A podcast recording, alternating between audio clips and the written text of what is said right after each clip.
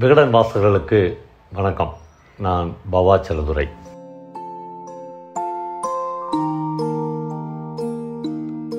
இந்த பகுதி இழத்தலை பற்றி பேசலாம் என்று நினைக்கிறேன்.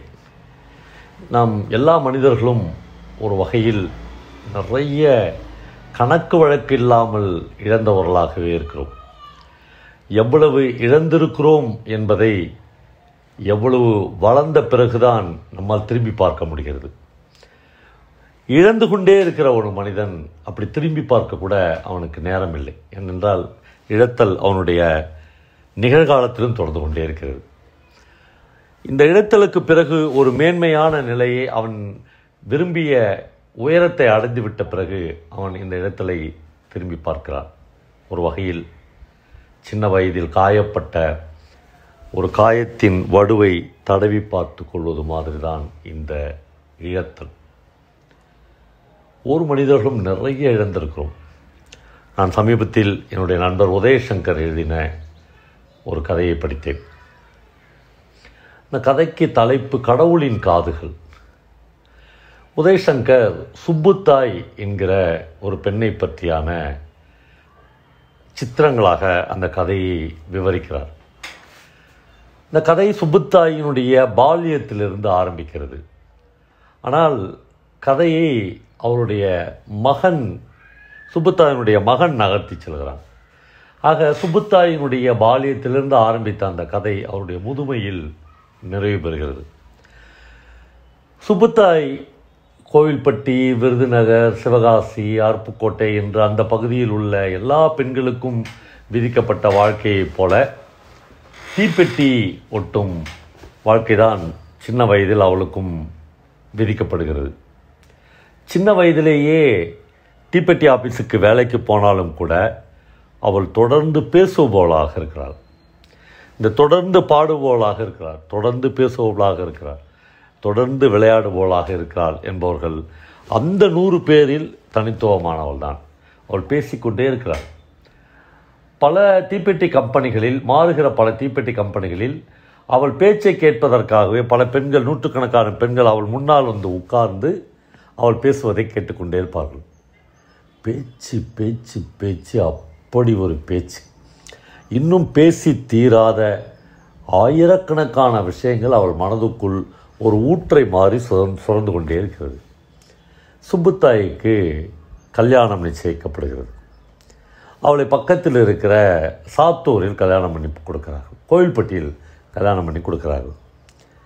கல்யாண வீட்டுக்கு போன பிறகு தான் இதுவரையிலும் டீ தீப்பெட்டி கம்பெனியிலும் தன் வீட்டிலும் தன்னுடைய சிநேகிதரிடத்திலும் பேசின பேச்சையெல்லாம் புருஷன் வீட்டில் பேச ஆரம்பிக்கிறாங்க முதல் ரெண்டு மூன்று நாட்கள் புது கல்யாண மயக்கத்தில் ஒரு புது பெண்ணை பார்த்த பரவசத்தில் இருந்த அந்த கணவனுக்கு மூன்றாவது நாளே அது சலித்து விடுகிறது. ஏ நிறுத்து நின்னா சும்மா பேசினேங்கிற ஓலப்பாயில் நாய் மோண்ட மாதிரி என்று சொல்லிவிடுகிறான் அந்த ஒரு வார்த்தை அவளை அமைதியாக்கி விடுகிறது. ஆனாலும் சுப்புத்தாயால் பேசாமல் இருக்க முடியவில்லை. இந்த பேசாமல் இருக்க வேண்டும். கணவனுக்கு அது பிடிக்கல. என்னடா பண்ணலாம் என்று அவள் யோசித்து கணவன் வேலைக்கு போய் வருவதற்குள்ளாக ஒரு கிளியை வாங்கி கொண்டு வந்து வளர்க்கிறார். கணவன் வேலைக்கு போய் போகிற வரையில் அந்த கிளி வந்து அவங்க வீட்டு உள்ளே இருக்கிற பக்கத்துலேயே இருக்கிற ஒரு வேப்ப மரத்தில் இருக்கும். கணவன் வேலைக்கு போயிட்ட உடனே டக்குன்னு அதை இறங்கி சுப்பத்தாய்க்கு வந்துடும் கிளியும் அவளும் பேசிக்கொள்வார்கள் தான் சொல்வதையெல்லாம் கேட்பதற்காகவே அவள் கிளியை வளர்ப்பாள். கொஞ்சம் கொஞ்சமாக கிளிக்கு இவள் பாஷையும் புரிய ஆரம்பித்துவிடும். எவ்வளவு அற்புதமான தோழமை இது. கிளி ஒருபோதும் ம- மனிதர்களைப் போல வஞ்சகம் செய்யாது. கிளி ஒருபோதும் அவருடைய கணவனை மாதிரி எரிஞ்சு விடாது வாய மூடு என்று சுபுத்தாயை சொல்லாது. அற்புதமான தோழமையில் இந்த வாழ்க்கை அவளுக்கு சலிப்பின்றி போய் கொண்டிருக்கிறது. ஆனால் இயற்கை அப்படி மனிதர்களை எப்பொழுதுமே விட்டு வைக்காது இல்லையா ஒரு நாள் அவர் கணவன் நைட் டியூட்டி பார்த்துட்டு வந்து பகலில் தூங்கி கொண்டு இருக்கிற போது அவனுடைய வெற்று உடம்பின் மேல் கிளி போய் உக்காந்து அவன் காதில் சுப்புத்தாய்கிட்ட பேச வேண்டியதெல்லாம் அவன்கிட்ட பேச ஆரம்பிச்சிடும் ஏற்கனவே பயங்கர எரிச்சல் இருக்கிறவன் ஒரு பலம் மட்டும் பலம் கொண்ட மட்டும் அந்த கிளியை பிடிச்சி கையில் தூக்கி அந்த சுவரில் அடிப்பான். கிளி செத்துரும்.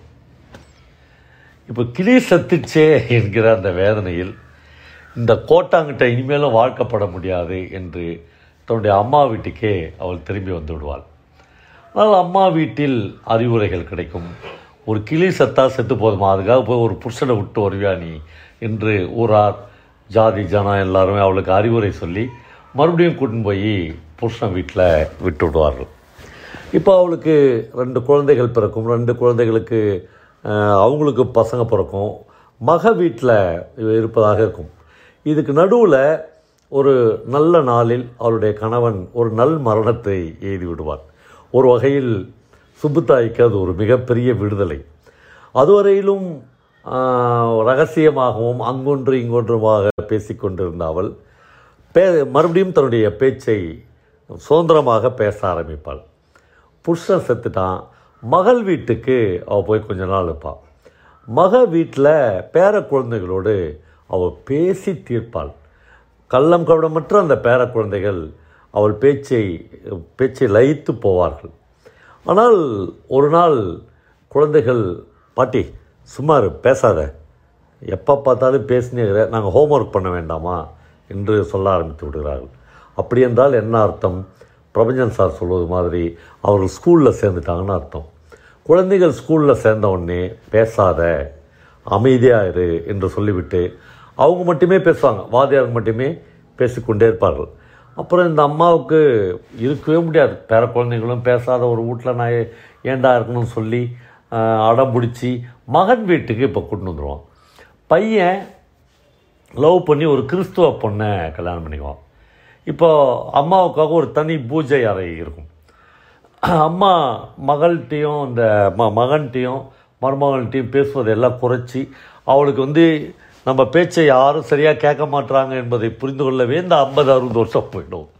அதுக்கப்புறம் வந்து அவள் யார்கிட்ட தாண்டா பேசுறது? நம்மளால் பேசாமல் இருக்க முடியலையே. கிளிக்கிட்ட பேசணும். அதையும் ஒரு கோட்டான் சாவடிச்சு போட்டுச்சு.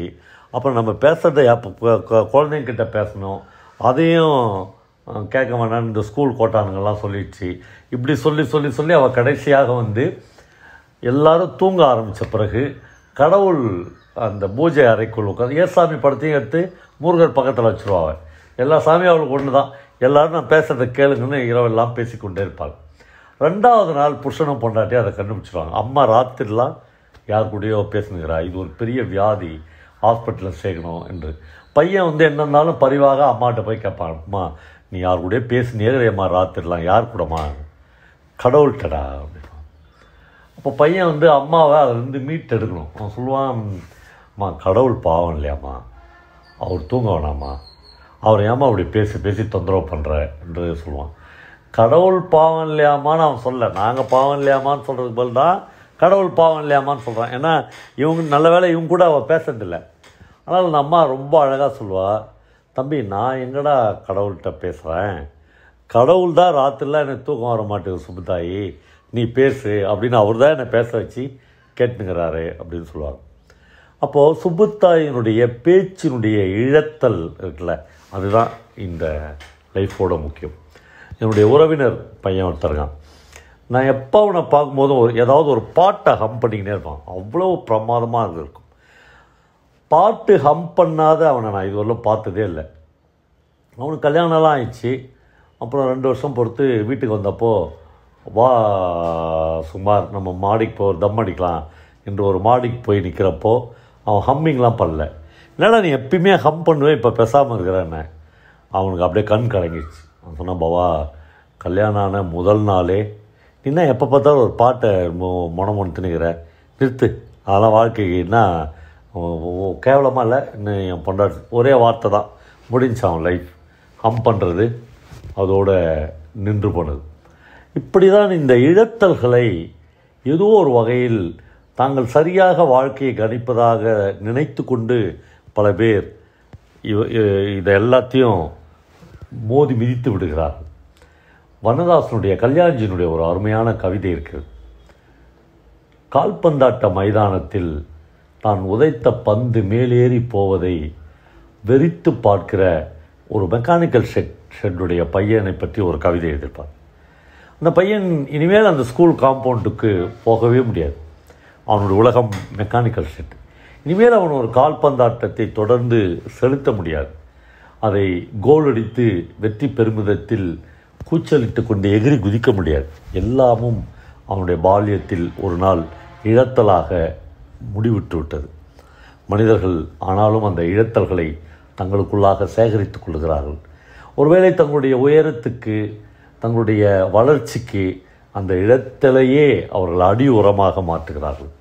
அல்லது இழத்தலையே அவர்கள் அந்த ஃபவுண்டேஷனாக மாற்றி அதன் மீது நின்று தங்களை இன்னும் வலுவா வலுவாக கட்டமைத்துக் கொள்கிறார்கள்.